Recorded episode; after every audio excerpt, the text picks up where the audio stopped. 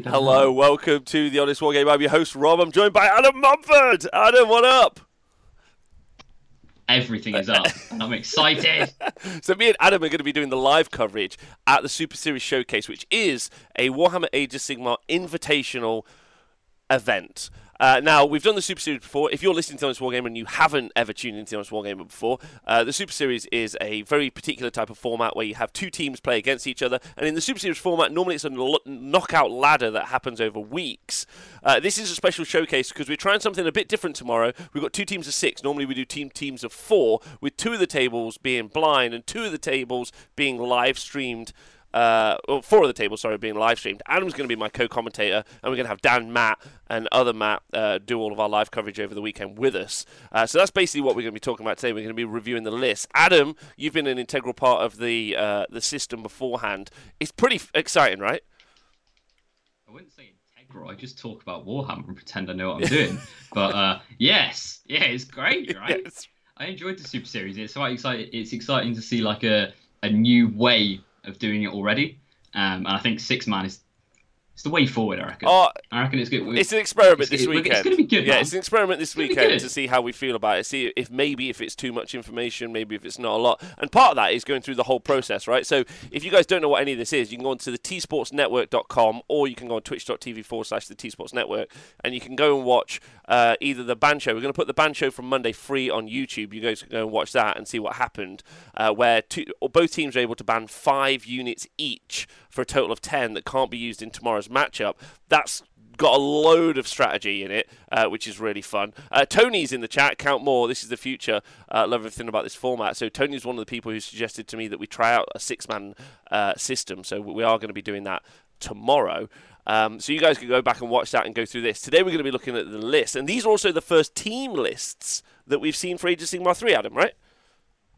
Yeah, and some of them are I, I was surprised with quite a lot of them actually. Um, I think the ban phase obviously influenced a lot of these um, lists. You can see why um, some of the bans happened yep. now, um, and I think it's going to be really exciting to see um, how these lists play in AOS three because some of them are maybe a little bit similar to what you would have seen in AOS 2, but how they now transfer into the new edition. Yeah, hundred percent, hundred percent. Like the uh, the ban phase is really integral because sometimes you've got aggressive bans, sometimes you've got defensive bans, and one of the the kind of key points that I think gets raised a little bit um, is is why those bans occurred, uh, and some of those were targeted bans, right? They were like specifically were aiming for people in some of those bans. The Kairos ban felt like it was that. The Morathi ban maybe was just like I don't know what the Morathi ban. I think everyone wants to ban Morathi, right? Just no one wants to play against Morathi because she is a terror.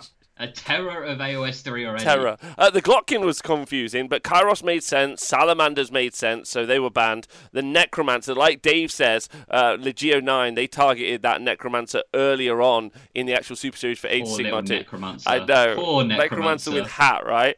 Um, uh, so that's going to be tough. And then um, uh, there was some Morathi was banned. The Maw-Krusha directly targeting Leo, uh, but we now know he swapped that up for Kragnos. Um, the Warsong Revenant behind me banned uh, too soon. Who knew Sylvaneth were going to get hit? How do you feel about that, Adam?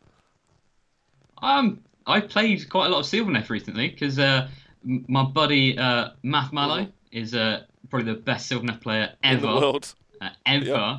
right? Uh, and he keeps smashing me with Sylvaneth. So I say uh, nerf Sylvaneth and uh, drop them down a couple of tiers, please, because they deserve it. We'll just comp them so, out. Yeah, it's the, it's the easiest way. We'll just comp them out. Yeah, just get rid of them. We'll just comp them all out, right?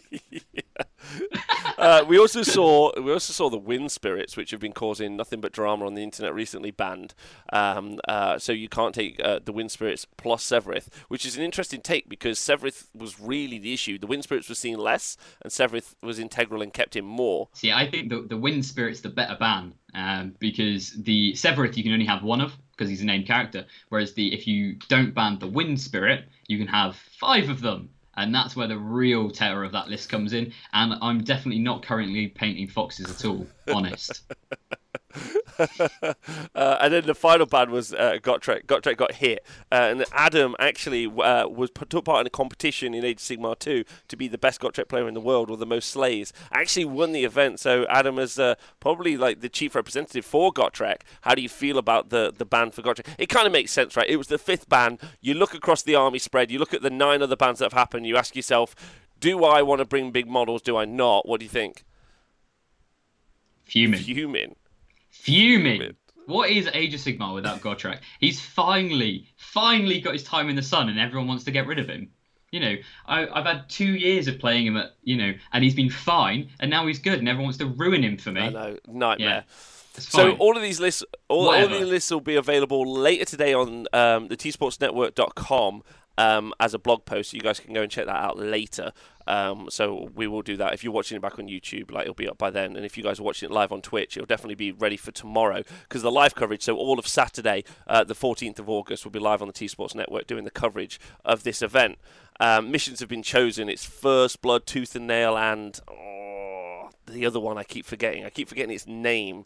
The Predator uh, one. Yes. Um, uh, Savage Predators. Uh, those are the missions. Savage Games. No, it's not. Sa- it's Savage not Savage Games. Games. It's not Savage Games. Uh, it's Savage definitely not Games. that. Uh, yes. It's not that. Survival, of, the fittest, Survival of the Fittest is the other one. That's the other one. Uh, First Blood. You know. First Blood. Um, now you've got me confused. Uh, survival of the Fittest. First Blood, Tooth and, tooth nails, and Nail. Survival of the Fittest. Those are the three. There you there go. We go. We smashed, smashed it. it. We'll be better for tomorrow. Don't you worry about it.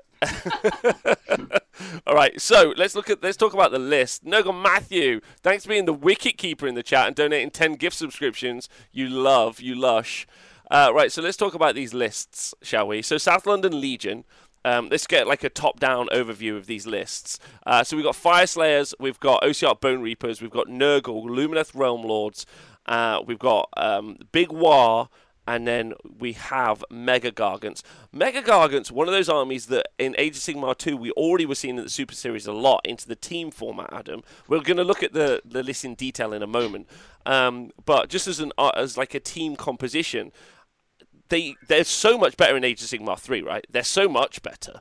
Um, yeah, they're really quite good at the moment. You can actually you can see them winning games, not just because they're there, but because they actually can actually do stuff now. Um, I say they can do stuff. They still have zero tactics. All they do is walk forward and sit on an objective. But you know they can at least win a game now. Yeah, so. they can. And also, like interesting. Uh, I spoke to Owen on the Stats Center recently earlier in the week. He was he he saw a couple of like Gargant mirrors, which we might see because there is Gargants for both teams. Um, we saw a couple of Gargant mirrors. Uh, he, or he saw a couple of Gargant mirrors. It all comes down to the objective because uh, sorry to the roll off for first turn because of course you get onto the objectives, you hold, and if you can't outscore your opponent by taking them off them, which you can't normally in a in a in a uh, Sons of Behemat mirror match, then you just lose basically straight away. Uh, big shout out to Jacob Berry in the chat, love you tons. Um, uh, I'd like him to know that it was it's 444 pounds for me to have flown to um, uh, oh god, New Jersey, and I was going to drive down with Joe next week, but can't afford it. But that was going to be a plan. Uh, so Jacob sorry that he missed you. That would have been super fun to go because NashCon's next week, which is an amazing uh, Age Sigmar event if you guys are in uh, America. Anyway. Um, so what I was going to say was uh, the Mega Gargant mirror is quite interesting, and this whole army composition I think is fascinating because Adam, we're so new into the edition for Age of Sigmar three tell me what you think.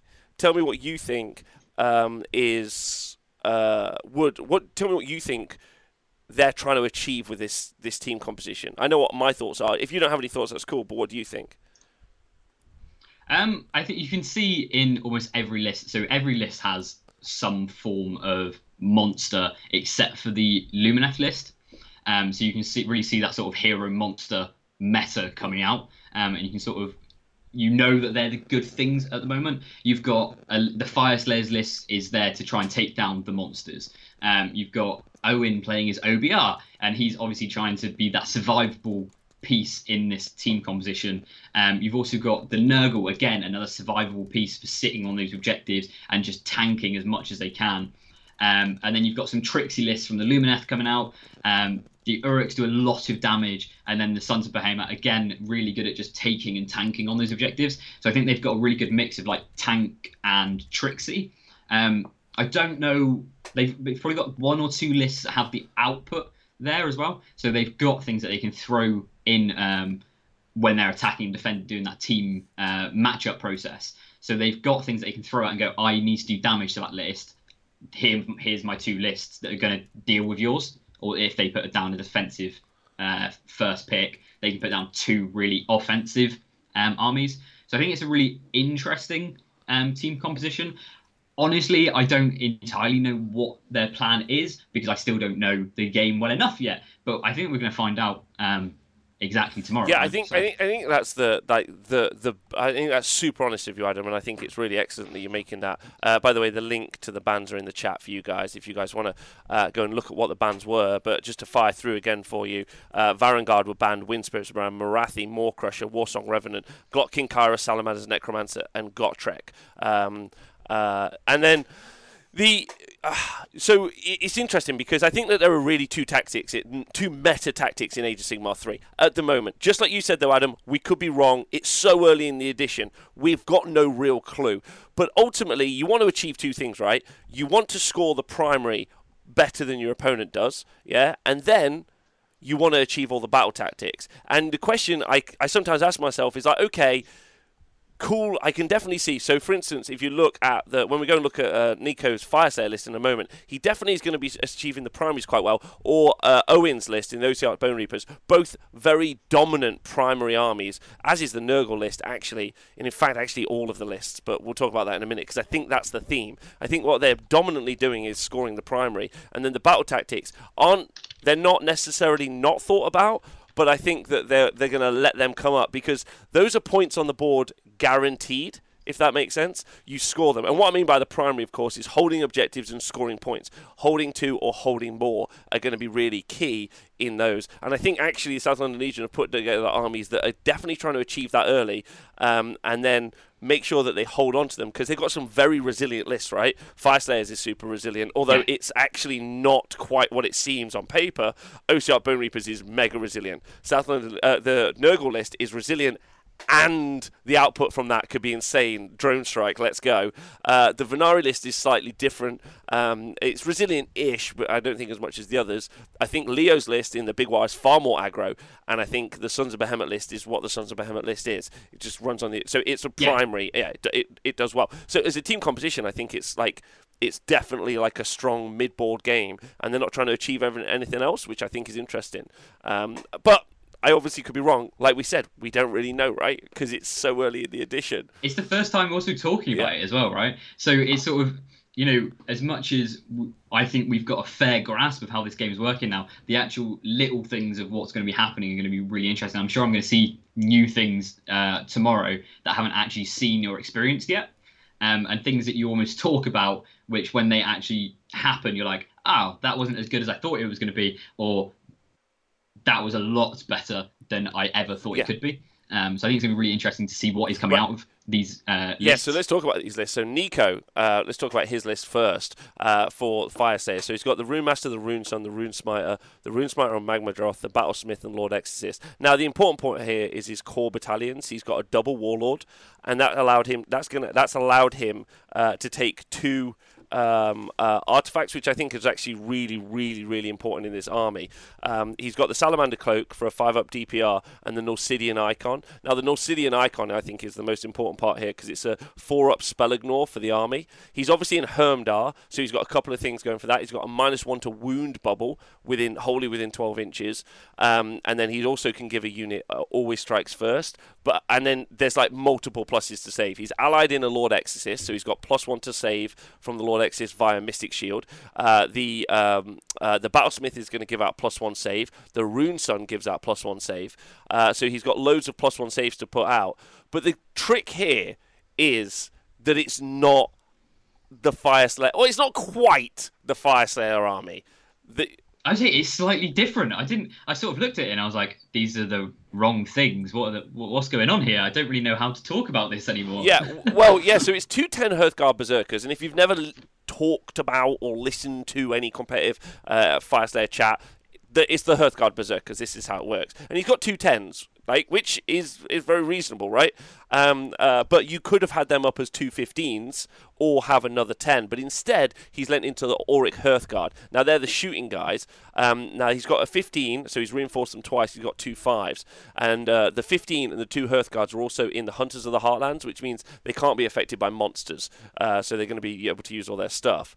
Um, and then the, the the key part here is that they're two shots each. So I just did some quick some quick dirty math for you. It's 25 shots. Uh, sorry, it's 25 shooters basically from the Auric Hearthguard. They shoot 18 inches, but they yeah. move four, so it's a 22 inch range, um, effectively.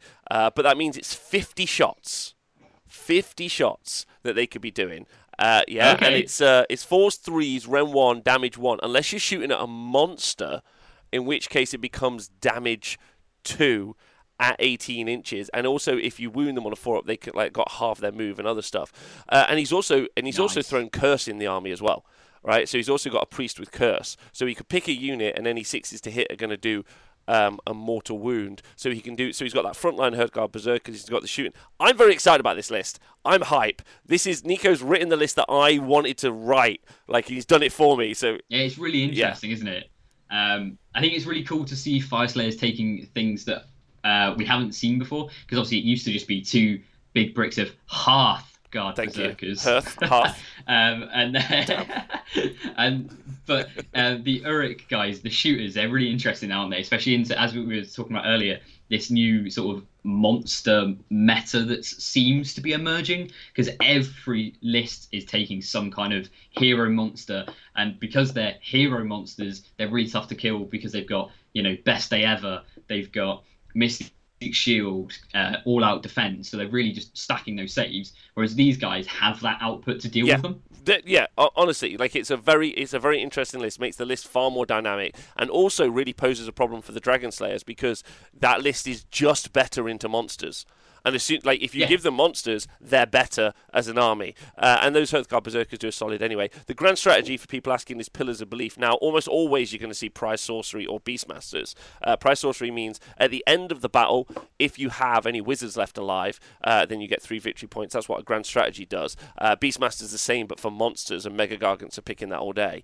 Um, in this one, it's Pillars of Belief. So if you've got any priests left alive, and the problem is, is he's got a bunch of priests in the leaders, um, but you got to you got to deal with the the two tens of Hearthguard Berserkers and also the Aurics really before you start getting into anything else. I really like it as an army. I think it's going to play very centrally, but the battle plans are fairly central anyway.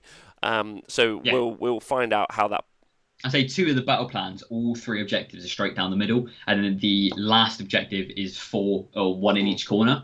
So this one's going to really enjoy the first uh, at least the first two missions, and then maybe the last one it might struggle, but they might you know just get it into a monster game and just smash yeah. them up. Uh, and like so. T Mac says, the 15 Aurics, you can give them plus one to hit, obviously, from all that attack. Uh, and they've also got the Prayer of Ash, which is plus one to wound.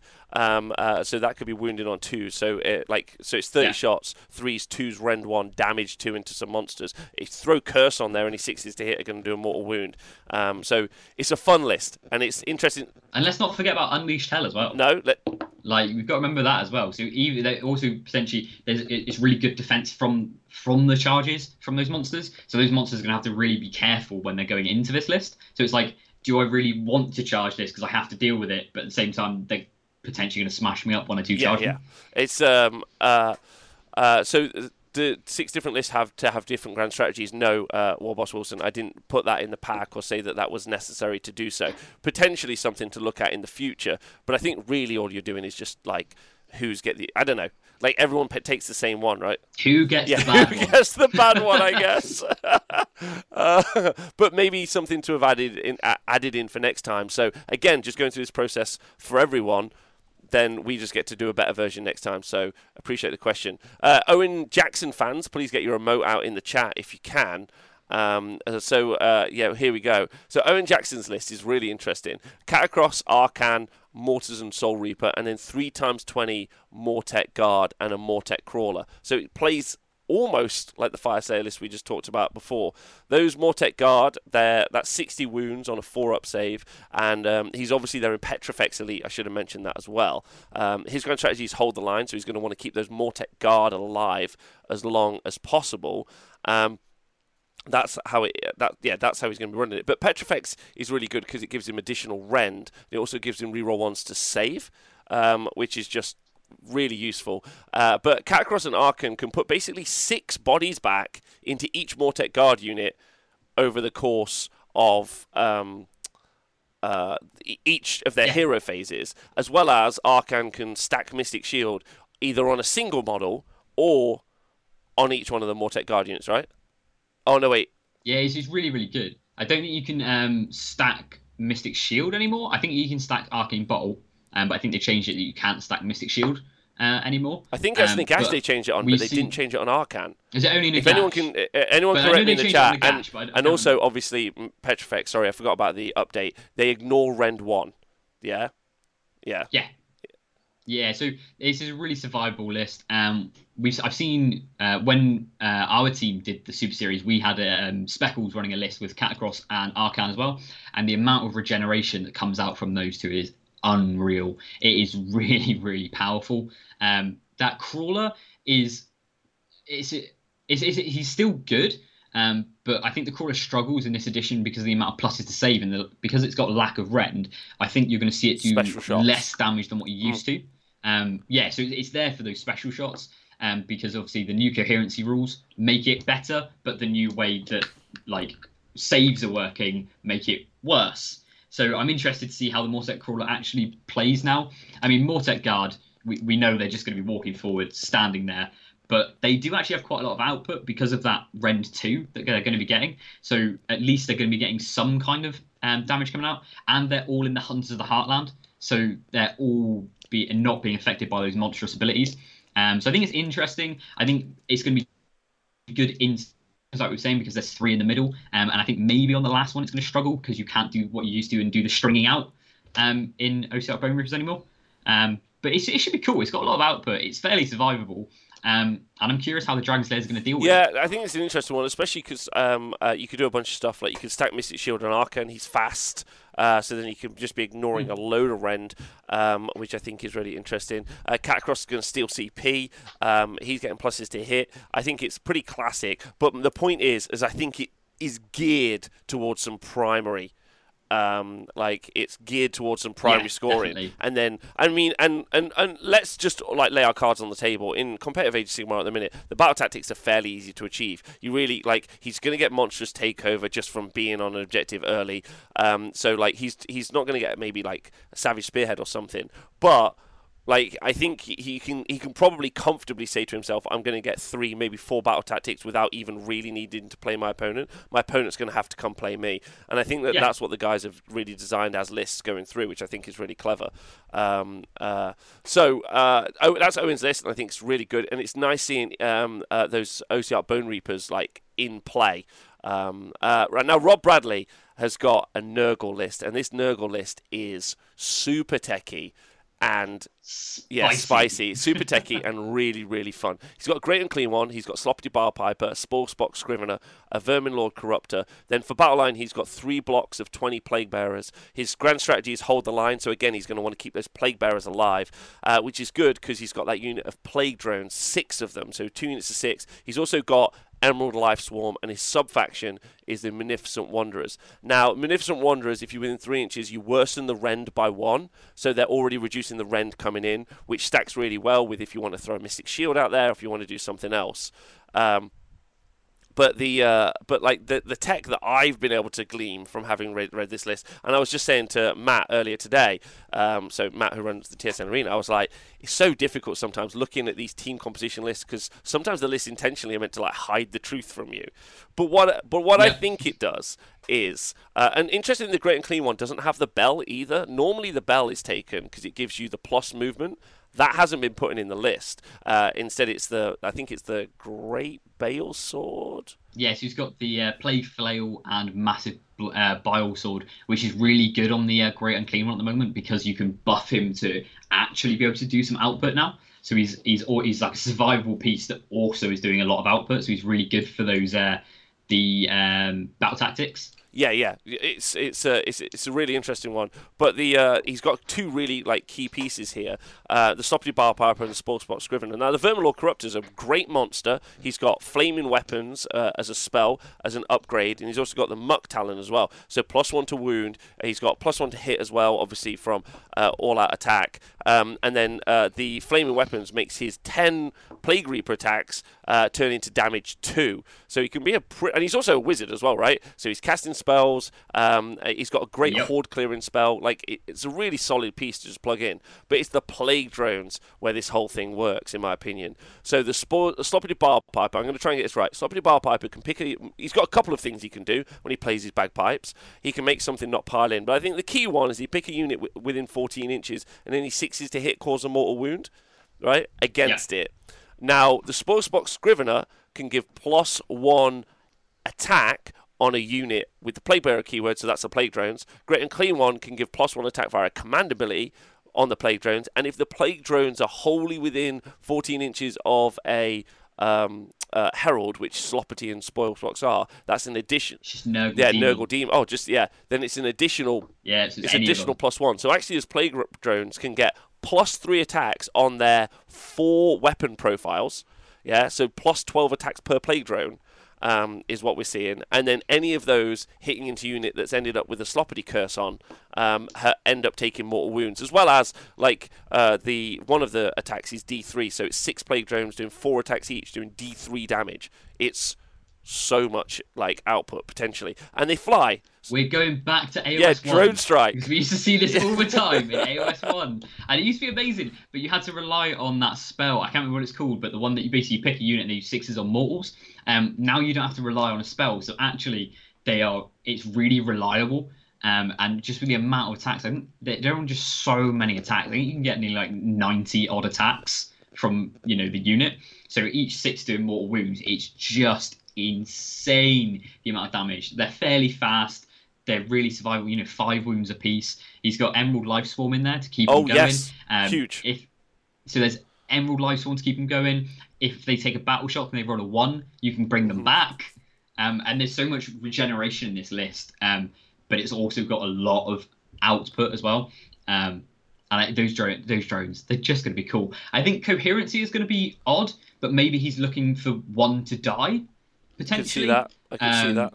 Yeah, like especially just letting one attack first. Like, I mean, it, uh, ultimately he's going to be doing the primary like very nicely again with those play drones striking where they need to strike. Because again, like that's all you want to to it's all you're going to try and achieve, right? You're going to try and achieve that. And then he's got the Verminlord Corruptor who potentially can kill a battle line for that additional plus one. Um, so like he's an outputty character that actually can can do the work. he's a really nice piece sort of on his own, if that makes sense. Like he he's he's synergizes with the army, but he's very nice just to be able to sort of throw off somewhere else, so that he can always be a distraction piece. Or if something's being annoying somewhere else, he can just go over and fight it. Cause, you know, he's a 12 inch move. Um, he's got 12 wounds. He's got five up DPR. Um, or ward save now, so he's got a lot. He's survivable and he's got output, so he can be on his Who's own, great unclean one? which I think is quite interesting. Uh, the oh yeah, yeah, the Vermin Lord, and then yeah, So with Corruptor can just go yeah, and Life. Swarm next to him, so heal two D three. Also, Yeah. if you look at any of the demon stuff, they come out of Age of Sigmar three smashing it. Right, they're all Bravery ten, which means heroic recovery works on them super well. Um, and they're in a, so they're in a really good spot on that. They're also characters, so they can also use in their finest hour. So they're going to get plus one save via that mechanic at some point if they get caught out. You could just do some. Yeah, the Vermin Lord Troubleshooter is a great name. He's like, I'm going to go get that battle tactic. I'm going to go troubleshoot that problem. That's a great. That's a great name. Love that. Uh, so that's a really fun list. Um, and I think it's Sloppity and Spoilspox really kind of brings that up a level. Uh, the Great Unclean one obviously has got the Endless Gift. So again, and like it's going to save a bunch of uh, damage on that because it's kind of like a tricksy war DPR save effectively uh, on the Endless Gift um, uh, as an artifact. So that's Rob's list for Nurgle, and I think that that's really really fun and interesting to unpack as well.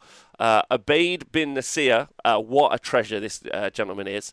Um, so he's got a um, Lumineth Realm Lord's army, and he's got the Cathalar, a Law Seeker, Sevireth is in there, no messing. Uh, then he's got 10 wind chargers as battle line because he's got the Helon sub faction, which allows them to be battle line. He's got 20 Wardens, 20 Sentinels, and then he's got an Alapex and another 20 Sentinels. Um, and his grand strategy is prize sorcery, so any of these wizards stay alive at the end. He's going to keep them alive. That, that, should be pretty easy. Um, uh, uh, Jacob, yeah, he has to survive to use the endless gift. Uh, yeah, 100%. Um, yeah. Uh, so that was on the last list. So this list, Adam, uh, Helon. Uh, there's so much to unpack. We obviously saw Matt Goldsborough's. It's kind of Helon Nation's kind of his thing at this point. Um, uh, so causing so much trouble. He's he's reinvented comp. Um, uh, but like, uh, I think it's a bit of a trick here because there's actually 40 Sentinels in the list looking to take out all of the synergy. Right in a team composition, it's a great anti-synergy list. Like if you threw it against Nurgle, for example, you'd be like, right, well, I'm just going to shoot off Spore Box uh, and also the um, uh, Sloppity Piper, and then you've re- I've reduced a lot of your your potential like synergy, right? Yeah, this list is horrific. Like this is awful. Um, those because you're in Helon, um, you you know you've got the mechanics that you you are going to be seeing with Sevireth and the wind charges to you know hit and run away and do those sort of shenanigans, but also um, something in Helon that you don't necessarily you haven't really potentially seen before. But when they're within three inches of an enemy, they all get plus one attacks to their range weapons. Now that synergizes really nice with Unleashed Hell because when you charge Unleash Hell activates after you've been mm-hmm. charged. So you activate Unleash Hell and you get that Helon ability to get plus one attacks because you've got an enemy within three. So those uh, Sentinels, when if they Unleash Hell, they're going to be getting instead of 19 shots, they're going to be getting 38 shots every five and six. Going to be doing a mortal wound, and that's just from Unleashed Hell. That's not even when they shoot yep. normally. Um, so that's like a, almost a bit, little bit of tech that he's got in there. Obviously, you know, 40 Sentinels is just horrific mm-hmm. anyway. Um, I think the Loreseeker is a really, really interesting pick. He's got that for Lambent Light, so he can. The Loreseeker is going to be deploying somewhere on the board, basically anywhere that's out of three inches um, of an enemy, and then you can cast Lambent Light, giving everything in your army rerolls hits against it. Um, and because he's a one drop, he's gonna be almost getting well, he's gonna be getting the choice of turn every single time. Um, and then obviously Sevireth, we all know what Sevireth does at this point. He flies around doing what he wants and having a great time. Causing loads of mortal um, wounds. Um, yeah, yeah. Yeah. I hadn't really, I, I Adam, he, I hadn't picked up on the Loreseeker doing that using Lambent Light. That's great because obviously he, he obviously yeah, doesn't yeah, have a spell portal, so of course that puts him like like danger close to be able to cast it. That's really good. Okay, yeah, hadn't seen that. Lovely pick out. Yeah, good work yeah, this list is horrific. It's going to be a really, really. I think it's going to be a really tough one to play into. I genuinely think this is one list I've seen that I can see fairly easily going 3-0. Okay, tomorrow. interesting. Um, just because the missions that are being played, um, the Dragon Slayers team comp as well, and I think this is going to be a list to really watch out well, for. I think tomorrow. also it's great. It's a bully piece in the team in, in the team matchup, right? Very much yeah. like Archaon will be when we get to that for the Dragon Slayers. We'll, we'll, talk about that in a minute. But like, but reducing down any of those characters from an army, and that's what it does well. If you guys aren't sure, Sentinels can ignore line of sight and they they shoot 30 and move six, so it's a 36 inch effective range, uh, and any 60 to hit a mortal wound unless they bump up to fives. And with Lambent Light, like Adam says, uh, you cast on a unit, you can re-roll hits. So it's very likely from those 40 shots that you're going to be able to take out a character. That's not including Sevireth running around with his shot that can one-shot a character as well, as well as being able to pass over stuff and do mortal wounds. So it's an army that can just rip apart your synergy. But I do wonder if it like it comes unstuck if it gets piled into a gargant, right? Like maybe it like maybe it like it does enough into a gargant. We'll see into a mega gargant. I'm sure someone can give the math. Thing is, into gargants, um, it's lower drop than them, so you don't worry about the output.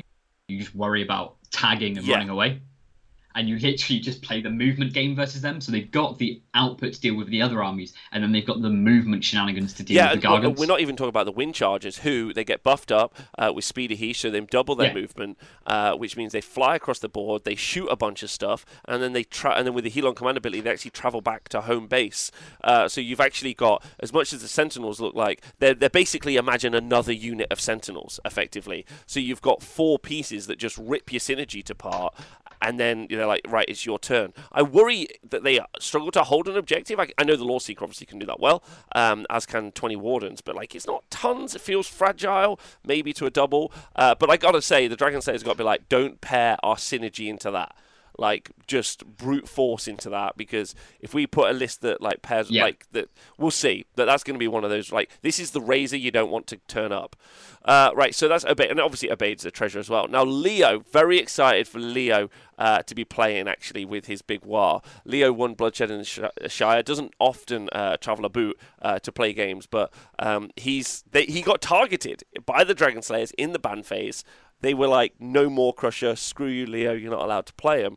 Uh, and so Leo was like, cool, I'm just going to take Kragnos instead. One of two Kragnoses that are attending, which has blown my mind. He's You amazing think? in this edition. He's Okay. loving his life. Base two plus save, so you can buff it up to a one plus, get it to a zero plus with a Mystic Shield.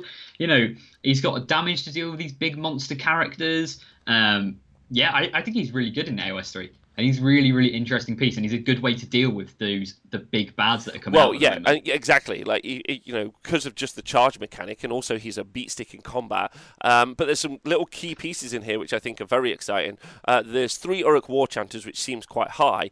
Normally you would see a weird boy in there, but instead they took the artifact to allow one of the Orruk War Chanters to become a wizard, which means you got the great big green handed Gork, which means you've got very much like we're talking about the Lumineth list. The Lumineth list would want to play into this. It's like, cool, I'm going to kill all your war chanters. Your army's half as good straight away.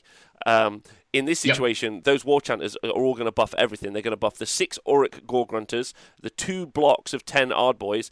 The other two five, five Ardboy units are maybe going to sit on back objectives, just holding them um, and just hanging out. And then Kragnos, six Gore Grunters, and two 20 Ardboys are just going to hammer across the field and just beat you up, basically. Yeah, they yeah, are. they just They are coming after you. It's going to be really good. Um, I think the War Chanter with the uh, Arcane Tome is a really, really good choice. Um, I think Orruk players always almost they didn't want to take the weird knob, but you had to have um, the great big hand of Gork. Whereas now you don't have to have it, and you can still have that spell. But also he's given him the command trait Master of Magic, so he gets a reroll Yep. on that cast. Um, so he's he it's it's really good it, with our with Big Y. If you almost didn't get that spell off, you had a turn where you're like, oh no, what am I gonna do now? Because our boys are really good, but they don't quite have that Yeah. speed to get up. Whereas now with the teleport, it's a fairly guaranteed Yeah, and- with that and I- it's gonna be Yeah, and I wonder if we're going to see. see that, or if we're going to see a Mystic Shield thrown on Kragnos, or if we're going to see him finest hour into the enemy. I'm not sure. Um, I think that's going to be one of those interesting ones. It'll also be very aggressive, very fast, very in your face, um, and also does super well into other monster builds. Like it's very possible for him to go into because there there is on the other uh, the opposing team there is a Beast Gore Raiders army, sorry, an Ogor Mawtribes army with them. Like he could comfortably with the right dice go into one, nuke it with the mortal wounds, go into the other, and kill it in combat. Now that would be like a bit of a Yahtzee moment, but not sure we're going to see it. Um, uh, See, but the better one then is uh, he charges into the other Kragnos and more wounds him off the board, and then goes into a Stonehold. yeah, that works. that works. Uh, so very excited to see this play. It looks pretty brutish, but Leo plays pretty smart. Interestingly, going back to AOS 2, launch of AOS 2, uh, we talked about the Ironjawz. We kind of had two different uh, opinions on how to play um, Ironjawz. Nathan uh, built his Ironjawz armies always very aggressive, very outputty. Leo always did the others uh, the other way, where he always played about board control and presence. Um, this feels like uh, The wrong all destruction players hate him and find out why. Uh, um, but so yeah, like it'll be interesting to see if that's what he's going to go here because on paper and when you look at it, you think aggression. Are we going to see some like like I talked about leaving the two five uh, Ardboy units at the back? Are we actually going to see them placed at the front to trade off so that he can hit you with a Kragnos uh, or six Gore Grunters after?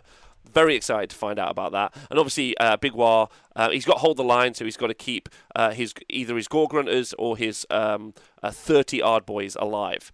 Uh, one of those two options to keep them alive. I say with Big Y, he's getting those points up really quickly as well. You know, um, he's got the chance. He's he's getting nine guaranteed turn one, um, and then you get the D6. You really see you're getting that 12 that you want straight away. and 12 gives you that six up DPR for the whole army, and then he wants to be getting up to 18 to 20 because that's when he gets his plus one hit and wound. So he's going to be getting that by turn two. Yeah, exactly. Uh, right, so uh, that's Leo, and then finally Simon, uh, Simon Froley. Uh, is rocking um, his Mega Gargant army. So his grand strategy is Beastmaster, which means he's got to keep any of his units alive. Shocker. Any of them alive, um, uh, right? Just any of them. Uh, and then uh, he's taking Taker Tribe, so his Mega Gargants are going to count as 30 models for an objective as opposed to 20. Pete Scully's list uh, is similar to this one. Um, and then he's got, just to double check exactly who has, um, they've both got similar kind of like uh, loadouts. Uh, the Kraken Eater is the general, and he's got the glowy lantern, um, which means he's a wizard, and he's also got the spell law levitate, uh, so he can make one of those mega gargants fly. That's right. That's always what we've always wanted. Well, like flying, flying gargants. gargants, like a missile. Cast on an eight. Uh, so, yeah, it's cast on an know. eight, but like I mean, he could also just go for a mystic shield if he wanted to yeah. um, of course, uh, which obviously is going to tie in really well with this army. Then the Gatebreaker Mega Gargant, he's got the upgrade because he's got the bata- uh, sorry the Battle Regiment, which gives him an extra artifact, uh, and he's gone for the, of course, the Amulet of Destiny, which is a five up ward slash DPR uh, on his uh, on his War Stomper. In fact, this list is identical to Pete Scully's list from the Dragon Slayers, other than the Amulet of Destiny, which I, I didn't see. I don't know if it was missed off my note typing. Um, but um, otherwise, both players from both teams are running identical Mega Gargant armies, which I find quite interesting. It's because there's only really one thing you can do with them, and they're a really boring army. But you know, uh, what? Who said that? How dare you say things like that? What? what? Um, what? you telling me they're just going to run on stream? They're just going to run onto an objective, and we're going to be like, "Can you kill them?" So what they're going to do, right? Can you kill them? Is he going to pick them up, do this, move forward, put them back down, and then go. I'm going to go to the bar now. uh, I'll come back in five turns. Uh, yeah, cool. Sweet. Tell me if you've tell me if you've killed me. Um, yeah, did you do it? Oh, you did. Sweet, good game. Thank you very much. So, just for a recap for everyone who's just joined us, uh, Fyreslayers, Arcs, Nurgle, Lumineth, um, Big Waaagh, and uh, Mega. Uh, sorry, um, Sons of Behemat. And honestly, it feels very, very primary heavy. Yeah, with some interesting like two. I would say that there's at least there's like three interesting problems in this. Well, actually, several. Let's just talk about them. Uh, Owen's got anti magic in his list. We talk about the pro magic version of Arkhan, that he can do all these things for his army, but he's also an anti magic. He's got plus two to unbind and dispel, so he could potentially shut down opposing wizards a bit better than other armies. Maybe you pair him into it. Uh, Fyreslayer's anti monster. You've got that. Um, uh, Big Waaagh is also anti-monster as well. Uh, the Lumineth is anti-synergy, anti anti-small characters, uh, and Sons of Behemat are anti-joy to watch. So like they've got like a bunch of strategies. they've got a bunch of strategies uh, available there. Um, right, so let's look at the Dragon Slayers. Right, so the Dragon Slayers have mixed it up. Now, don't forget, Dragon Slayers, Dragon Slayers came second in the Super Series. They're a competent team. Uh, they're a bunch of treasures. It's really fun. They're captained by Andy Hughes. Now, uh, they've got Soulblight Gravelords, Lumineth, Slaves to Darkness, Sons of Behemat, almost a mirror like we talked about previously, Ogor Mawtribes, and off the back of uh, winning Mancunian Carnage, Fabian with his Disciples of Tzeentch Archaon list, uh, which is some big news. Now, it's in, this is a, a much more disparate team composition, and I quite like that because actually it gives the opponents lots to think about. I think there was definitely strategy in the Soulblight, uh, sorry, in the South London Legions list, but in the Dragon Slayers, in my opinion, it feels like they've given themselves a variety of options, whatever they end up playing against. I don't know if you feel that's true, Adam. Uh, yeah, I think so. Um, I think they're almost fairly. I, I, think they're actually fairly similar, to be honest, with what they're doing. Um, but you you can almost see you you'll see the the differences when we go through the lists. Um, I mean, the Soulblight Gravelords list is, is very is almost very much like Owen's um, Mortek list or Ossiarch list. Um, you've got the Lumineth list sort of doing the same things as the other Lumineth list, but slightly differently, if that makes hmm. any sense. Um, but it's like an anti-synergy sort of thing, um, but in a very different way. Um, obviously, the Gargants are exactly the same because again, you can only build them in one way. Um, I think AD's list is really interesting, and you'll see that one in a minute. Um, but like that one's going to be sort of that snipey sort of army. It's going to be going into really small places, doing what it needs to do, and doing like small damage and shutting your opponent down. Um, but I think, yeah, I think they're fairly similar, but in very different ways to what they're trying to do. If that makes any it does, sense, it does. and I think now we've seen all ten, uh, or sorry, all twelve lists. Um, the chat is pointing mm. out that we're not seeing any Idoneth Deepkin. uh, which we would see all the time in AOS two. Like It's because they're uh, trash ooh, now. Okay, uh, and then we we've we've seen What? no Seraphon with the ban of with the ban of salamanders. We've seen no Seraphon at all, which I think is interesting, um, and I think probably has affected that uh, in a big way. Um, and then uh, the Necromancer might have changed up the list that Andy was running for his Soulblight Gravelords. Uh, so we'll see. So let's let's talk through these lists now. Uh, so Andy Hughes um, is running uh, a big stonky don't mess with me Godless. It's interesting that the South London Legion banned Gotrek, and we've seen two of the big bads, um, of course, Nagash, and we're going to talk about Archaon in a bit, in both of these uh, armies. Uh, so Nagash, Manfred, and a Vengori Lord, or as a Venga Boy as we know him. Um, he's got Prized Sorcery, so he's just got to keep one of those three wizards alive uh, in order in order to gra- get that. And then he's got three times 20 Dead Walker zombies all in a battle regiment. So it's a one drop, and he's in the Kastelai dynasty. Uh, so, Adam, have you had any thoughts on this? Because uh, tell me what you think.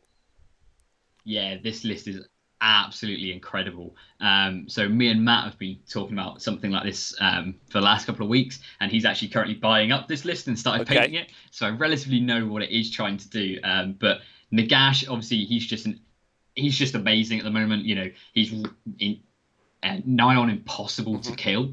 Um, you have to really commit to him, but again, you're not really going to be doing it. He's got mortal wounds for days because of that arcane bolt spam that you can do. Um, then you've got Manfred, who's a really, really tricksy piece. Um, now, because he's um, at the start of the combat phase, um, if he's in combat, he can teleport somewhere on the board, nine inches away. Um, so he basically it's really hard to pin down, so you have to deal with him shooting. But the really interesting part about him is that if he charges, he can teleport away and then pile in three inches.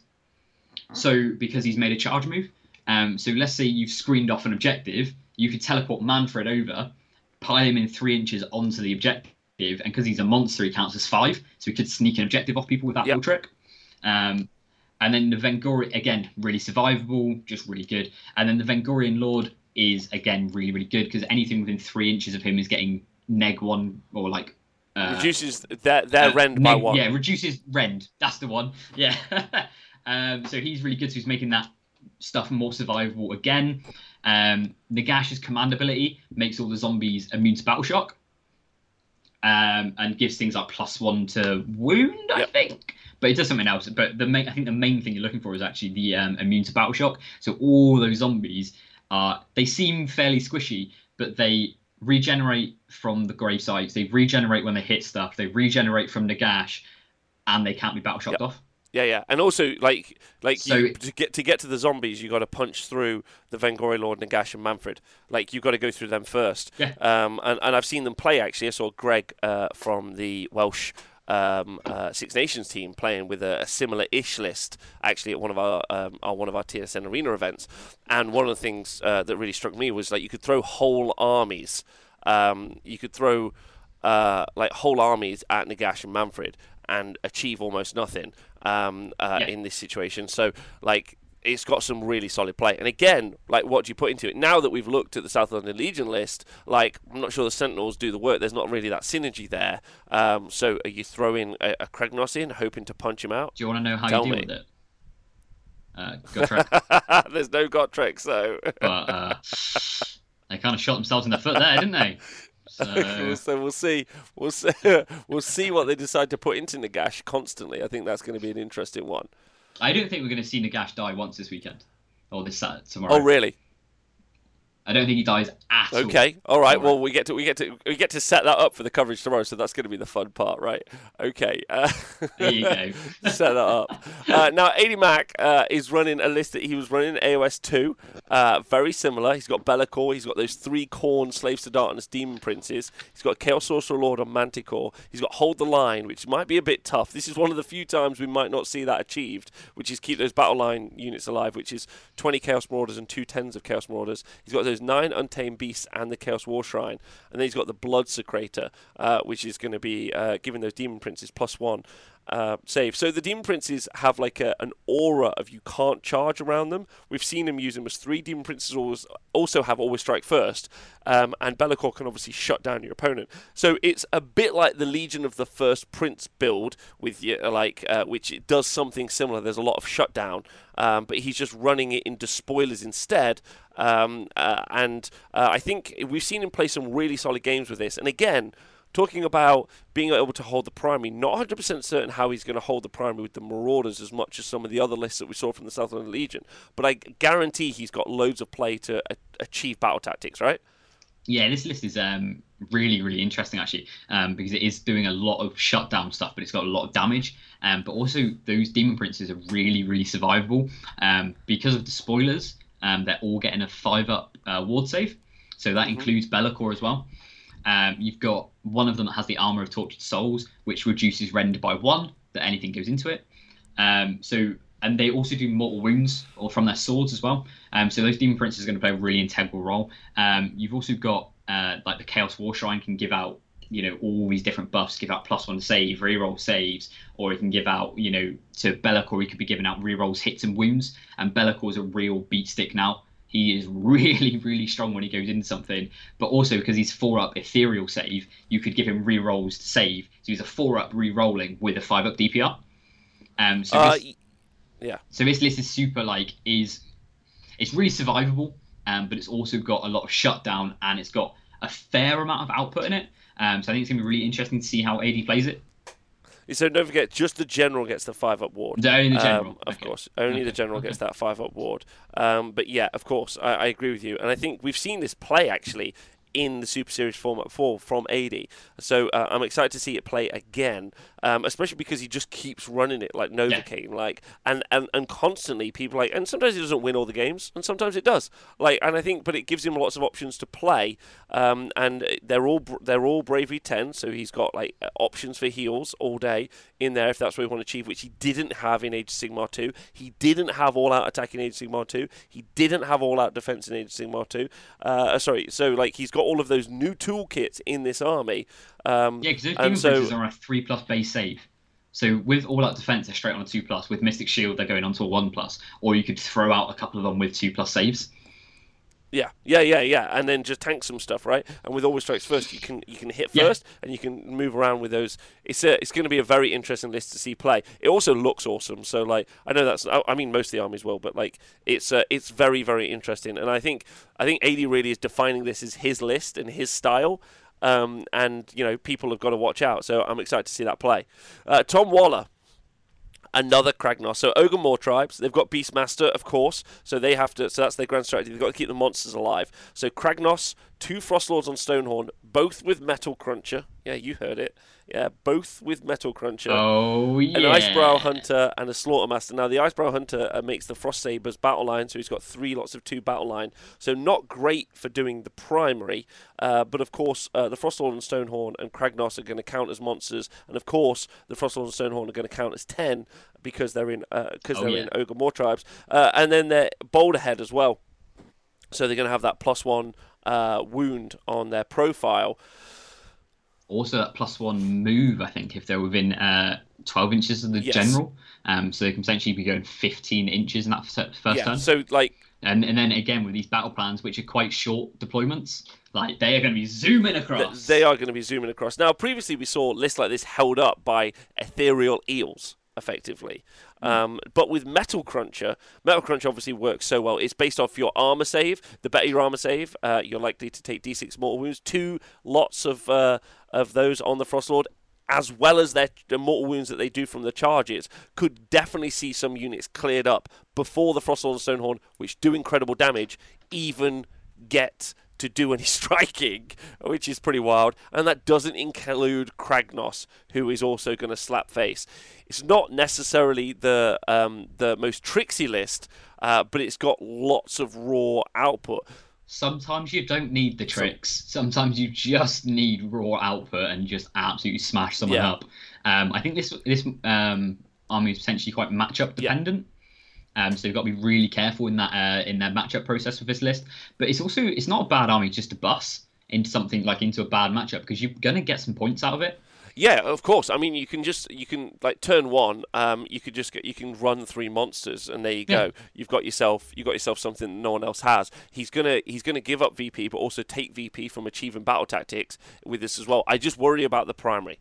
That's what I worry about, like, and what he's going to face off against. But then again, like, if you go into the right matchups, um, like, it's it's a lot of output, and if it goes, Don't need to worry about the primary when everything's you dead. don't like, Like- you kill all of the opponent's like stuff. You don't have to worry. And the thing is, is a lot of these battle plans are in the midfield. So if people trade off with little things, it's going to be really interesting to see if this gets paired into Ironjawz and we get a Kragnos versus Kragnos.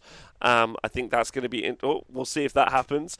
Um, uh, I think that there's loads of options here. Are we going to see two Frostlords on Stonehorn go into um, Arkhan or go into you know any of those things i think that could be really interesting are we going to see the Fyreslayers dropped in and just start firing their magma pikes and lifting these boys off like this this this gives us loads of options which i think for some fun matchups uh, so we've talked so Yeah. pete is running uh, the Kraken Eater, so he's running Sons of Behemat. He's got Beastmaster again because he's got Taker Tribe. So again, Taker Tribe, more wounds. Mega Gargant's worth 20, uh, 30 for holding an objective. He's got the Kraken Eater, War Stomper, and Gatebreaker, and three times one Man Crushers. So I don't know if Simon and Pete have been talking No. about exactly the right list to run, but this feels like this is the go-to Sons of Behemat list.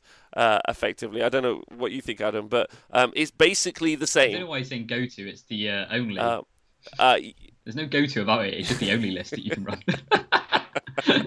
Uh, so uh, we've talked about this already. So, but like against the opposing team, um, it's is it going to get onto those objectives first? Are the Sentinels going to take off one of these a turn? We don't know that yet. Like, um, is this going to play well into the Ironjawz? Will this lift units of um, Mortek Guard? I don't think so. Actually, um, like you got to ask yourself that. See, it- it's the, the um the mega gargants uh, have always had a struggle with like their output. The output isn't that good when they're not in Stomper tribe, or is it Breaker? Well, the Gatebreakers do the tribe? most damage. Yeah, um, and when you've only got one of them now, like I, I just struggle. I just struggle to see where your your raw output comes from. So when you're trying to deal with uh, the Nurgle list, how does it deal with that? When you're dealing with Owen's Mortek list, I don't see how they deal with that necessarily. Um, because Owen's got the output to deal with this, the Nurgle's got the output to deal with this, and I think the other list, the Fyreslayers list from South London Legion, can deal with it just because of the shots, but it's whether it can deal with it fast enough, if that Yeah, makes it any does. sense. So this army against the South London, London Legion is basically just almost a race against time. Like they have the output, but if they have one bad turn, that could be all over for them. Interesting. I like that. I like that thought. Uh, very interesting. So that's Pete's list, and again a Mega Gargant list, and then uh, Fabian, uh, who I've played a little bit of a treasure. Love this guy. Um, yeah, good. And so now Kairos was banned. Um, uh, so this is a Tzeentch list, and it's in Hosts Arcanum, which Hosts Arcanum actually, when you actually break it down and ignore everything, has a free, completely free unbind turns one, three, and five significant significant uh, like pivotal turns. Like ultimately like it like uh, it's really good. First turn like no you can't have your teleport or your other spell. Turn three uh, that priority and they they you know they burn one of your objectives and you're like oh no i've burnt an objective like Yeah. um, so like all of those, but with Kairos banned, uh, which Fabian's list previously had Kairos in, uh, he switched up to a more summoning-based build. So normally you would see Archaon and you would see Kairos, but Kairos was banned uh, for this particular match, uh, and so he's you've seen him move into the, in my opinion, uh, dominant summoning build. Um, so he's got blue scribes that they've got on a two plus, uh, they can make it so that all wizards within range are going to re-roll their casts. I totted it up. I think before the change caster goes wild, there are 14 casts in this army. Yeah, right. Before the change caster goes wild, Yeah, What? 14 casts. So he's got well because he's got the chronomantic cogs. So he's got the chronomantic yeah, cogs, yeah. which gives plus one cast to every wizard within six. So he's got 14 re-rollable casts thanks to the blue scribes. If he gets any of those off, not including being able to do damage and all the other shenanigans, um, he obviously is going to be able to um, uh, use those for summoning points. And 14 will get you 10 blue horrors or an exalted flamer. If you get up to 20, it gets you 10 pink horrors. Uh, so it's pretty significant. All the while, you're dealing with Archaon. So Archaon is in there. Now, Archaon in Tzeentch is effectively the most powerful unit in Age of Sigmar, and I'll like put my like hat in a ring Yeah. to anyone who wants to go 10 for 10 on that argument. There's no way. He's minus one to hit naturally. You have to re-roll sixes to hit, which is wild. He's got a four up spell ignore, a four up uh, ignore against mortal wounds. He heals D3 in each one of his hero phases, so that's not including heroic heals, which means 15 D3 over the game. He's got, thanks to the spell law, plus one to hit and plus one to wound. Um, and then uh, that's from Infusion Arcanum. And then he's also got to Shield of Fate. Now, Adam, they t- in Sigmar 3, they mainly took away reroll saves completely, but Shield of Fate allows you to reroll. They had to miss. Yeah, they one, did. They? This allows you to. Re- They had to miss this yeah, they, one. this allows you to reroll saves based on how many Destiny dice you've got. And of course, Archaon starts on a 3 up armor save, so with Mystic Shield or in their finest hour, it goes up to a 2 up. If you add additional plus 1 save, it goes to a 1 up. So it means he's ignoring Red 1 with a reroll, and then you ignore Mortal wounds. There isn't an answer to Archaon. Like, that, It's awful. it's awful. utterly horrific. Tzeentch Archaon is, yeah, It- as powerful. Yeah, the, the most powerful unit, like you said. Most powerful Um, unit in Age of Sigmar 3. like, Yeah, hundred percent. Um, and I think they, I think they're going to really try and match this up to the the Lumineth Ramlord Do list. you? Because I think that'll be quite funny. I, I, well, I don't, but I think it'll be hilarious because all those Lumineth, the Lumineth is going to be like, wait, how many spells do I want to cast this turn? Well, I think I think the Lumineth have got a really good answer like, to this. Uh, I think I think uh, I think I agree. I just think it's uh, it'd be funny for the summoning engine to go through. Um, like you're just going to see all of these uh, summoning points, all of these horrors coming out, just like everyone. Go, yeah. Whereas whereas go. actually the Sentinels, in my opinion, like the exact matchup Southern Legion, they want the Sentinels into this because because this list um, falls apart quite well when the blue scribes are dead. As soon as the blue scribes go, this whole list, well, a lot of the power in this does disintegrate quite yeah, quickly. it does. Uh, can I shout out to one of my favourite YouTubers, Age of Something in the chat. Big love to you. Um, uh, but have you? He says, have you seen the Black Coach at full power? It's basically the same. Uh, it's basically, Oh, it's literally the same thing. Like, you know, uh, but yeah, the why even compare the, the, the? Sentinels, the Sentinels are gonna uh, delete um, uh, these characters, and the characters are going to be really important. The other one, the Chaos Lord. This is cheeky. Chaos Lord that's in there Oh, this is has, lovely. has bit of been given uh, the Arcane Tome, which means he's a wizard, and then when he's near Cogs, he's going to have an additional spell as well. Um, now, what's really key here is he's got two endless spells, which honestly, like I've been, I've been rooting through my brain as to why. He's got the Soulscream Bridge, and he's got Horrorghast. Now, Horrorghast is actually really interesting because it affects units within six, maybe it might be more, um, but twelve. Twelve. Thank you. But it means that they can't benefit from immune to battle shock right? Which is pretty key, right? So he can throw Archaon. Oh, we haven't even talked about Archaon. In Host Arcanum, he's going to get a pre-game move of six inches, uh, and then he's going to move his 14 inches, and then he's going to just auto charge with whatever he wants to charge. He, Yeah, because why wouldn't he? He's going to use his agenda, so he gets plus one attack on all of his melee profile for the rest of the game. Um, and then he's just going to delete some stuff. And with Horrorghast, he can make it so that you're not immune to battle shock on those units. And that's quite interesting in what he decides to go into here. Like, maybe he wants to push it into the Fyreslayers, maybe not, not sure. Um, although they don't rely on immune to battle shock because of um, uh, because of CP, they do it because they're near objectives. So not 100% certain. And the guys have got to known of sorry, Southland Legion have got to known that Archaon Tzeentch was coming, and so maybe maybe they'll just bust Yeah. people under him. Like they'll just be like, cool, just have you in. Yeah, I think you do. I think you just say, right, just get some points. That's it. Just get some points for the team, and we'll just keep throwing almost the same thing at it every time, and just go, get five points. You know, get two points. That's enough. Um, but I think the Soulscream Bridge tech with the uh, Sorcerer Lord's really interesting because you can set teleport the Sorcerer Lord to keep him in range of Archaon. Well- um, so then he's going to be fighting twice. as Well, so the Screen Like- Bridge, I think, is really interesting because, like you said, normally you need Archaon to be close. Like he normally thrown away, and then he loses all of his Yeah. buffs. But the Chaos Lord has got a command ability that allows Archaon to pile and attack twice. So if I if I'm reading this right, and I think I might be, Fabian has spent seventy points, yeah, to teleport a tiny character to make Archaon pile and attack twice. Like that's Uh, y- yeah. But it's 70 points to make 800 points fight well, again. yeah, that's true. Yeah. so, you know, like like uh, that's wild. And then the battle line of two units of three screamers is each and ten Kairic acolytes. Not forgetting the six screamers is each that are going to come out of the artifact that you get. Um, and then uh, he's only got to keep. and all the yeah, he's only got to keep a prize sorcerer. He's only got to keep one of those uh, wizards alive, and they're all over the place. Oh, and oh actually, it might be 15 spells if you include the Kairics. The Kairics might push it up to 15. yeah, Kairic's got. A And don't forget the Changecaster. Uh, every time he casts a spell on a nine plus, he's going to cast some more spells, so he can go butt wild. Yeah.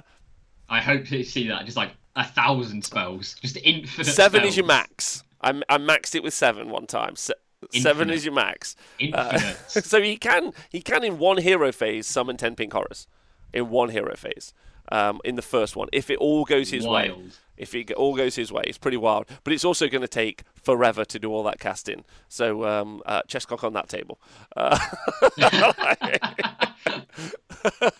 uh, right. So and then the final list, uh, Liam. Uh, Alfred uh, with his Lumineth Realm Lord. So this is slightly different, but more what we used to from a Lumineth list. It's in Syar, uh, so that's the sub faction. He's got the Umbral Spell Portal and Teclis, so we're going to see a Technado, a bit of a classic. Uh, we got the Cathalar, and then we've got the Vanari Lord Regent, which we don't tend to see very often. Uh, he's also got the Vanari Starshard Ballista, and then he's got 10 Wardens, 10 Wardens, 20 Sentinels, and 5 Dawn Riders. So he's got a lot more options here. Uh, to run around in this army, and this army is going to play very different to the Sentinel build. I think. What do you think? Uh, yeah, like it's a, it's almost a completely different list, but it's almost trying to do the same thing. Um, because because Teclis has got splash damage to deal with those um small characters, so it's that anti synergy um build again. Um, but I, you know, Teclis is just super powerful. You know, four auto spells, um, casting spell portal, doing uh, the Technado stuff. Uh, you still got Sentinel, 20 Sentinels is still a lot. Um, Tunis 10 Wardens are quite good. You know, they're going to be walking forward. They're relatively hard to kill. The Dawn Riders can ch- kill chaff stuff. Um, the Ballister's there to kill some stuff. Um, and then the the Lord Regent's really interesting because he's got that spell which activates everybody's um, uh, magic weapon things. I think so. He so they don't they can don't have to waste their spell um, to cast um, empowered weapons, Yeah. whatever it's called. Um, the Lord Regent can do that for them, and then everyone's got it, and they don't have to do it. So they, he's got essentially by paying for one spell, he gets four extra spells. Yes. Yeah, yeah, yeah. I think he's got lo- he's got lots of options here as well. Even the Starshard Ballista, like making you minus one to hit, is like an interesting take because you can counter some stuff. Um, uh, Yeah. With that, the Dawn Riders are pretty nice into small. There's a nice small trading unit. Uh, I just worry. As always, as we always talked about with the Techlian build, um, uh, and we've talked about this since since the first book came out. Me and Adam have done a lot of live coverage of these particular sorts of matches. Is that there's always never enough bodies. yeah, it's going to really struggle with bodies. Um, but that's where it may come into its element in a team event. Because with a team event, you can pick its matchup a little bit easier. Um, you can look at like it can do fairly well into some of the opponent's lists. Like I think it does fairly well into um, the OB, Owen's OBR list. Um, I think it does fairly well into the Ironjawz list, just because it, it can take the punches, it can deal with it. Um, but I think it's going to struggle. I do, I do think it struggles into the South London Legion team comp. Um, but I, I think it's going to be interesting to see if he plays it well. Teclis can do a lot. Yeah, because I think the interesting thing and he's got. An I think the interesting thing about the South London Legion list, it doesn't necessarily rely on a lot of magics. The Sayer list really, really, really Yeah. relies on, on prayers and, and, and aura abilities, as does actually the Nurgle list. And actually, the Nurgle list is running off command abilities and aura abilities as well. Um, the the RDP that you get for OCRX is is is fine there. Um, so I don't think that that's not really like relying on it. Lumineth obviously is. Big Waaagh isn't. Again, in fact, actually, they're almost not playing. South London Legion are almost not playing the Magic game in some ways. Obviously, there's the the Lumineth list. Um, so so any anti Magic doesn't tend to overly work. Um, into them as well. But that said, that said, I think uh, Liam Liam's been playing this army a lot. Um, and if you spike well on that that Technado, like like if you just if you just start exactly. spiking well, like over a couple of turns, um, you can just do some really fun stuff. Uh, so yeah, this is this has been this has been fascinating, and I think like a big shout out to the teams for putting these lists together. Like I personally, I'm very excited to see how these matchups go. um, and what ends up being the case. Um, and then interesting, like first time having talked through the system where the six six uh, matchups is more. Uh, sorry, six armies is more interesting than four. I don't know. I don't know what you think. Like having gone through, it. it's a lot to take in. It's a lot, but it's going to make the matchup process Yeah. a lot more interesting. We're probably not going to see as many um, uh, repeat matches or as like any like uh, rematches. Uh, so uh, It also makes it um, more polarized at the start, like because you can actually win a matchup process now. Like whereas four person you can kind of fluff it and go, oh no, I've kind of messed it up, but I'll be all right. Whereas six person, if you mess up this matchup process, you could lose the Yeah. entire round, It's like straight really away. Important, really important. Okay, well, Adam, thanks for uh, thanks for helping me through this today. It's been super fun. Adam will be here tomorrow. So he's, he's driving up, uh, or he's getting up tomorrow. Uh, we're doing live coverage along with me, Math Mallow, Dan, and Matt. Uh, so uh, all of um, uh, all of the uh, the coverage will be live tomorrow on the T Sports Network. If you guys want to go and check it out, um, which would be super cool. We'll be live all day. We'll be also recording the games, and we'll also be um, uh, hopefully doing some interviews if we can find some time. I think some of them are leaving in the evening. There's an entire team immediately out after just to go to Speckles' birthday, uh, which I completely understand because Speckles is a legend. Um, but looking forward to this. Me Uh, and we might also be live all of Sunday as well.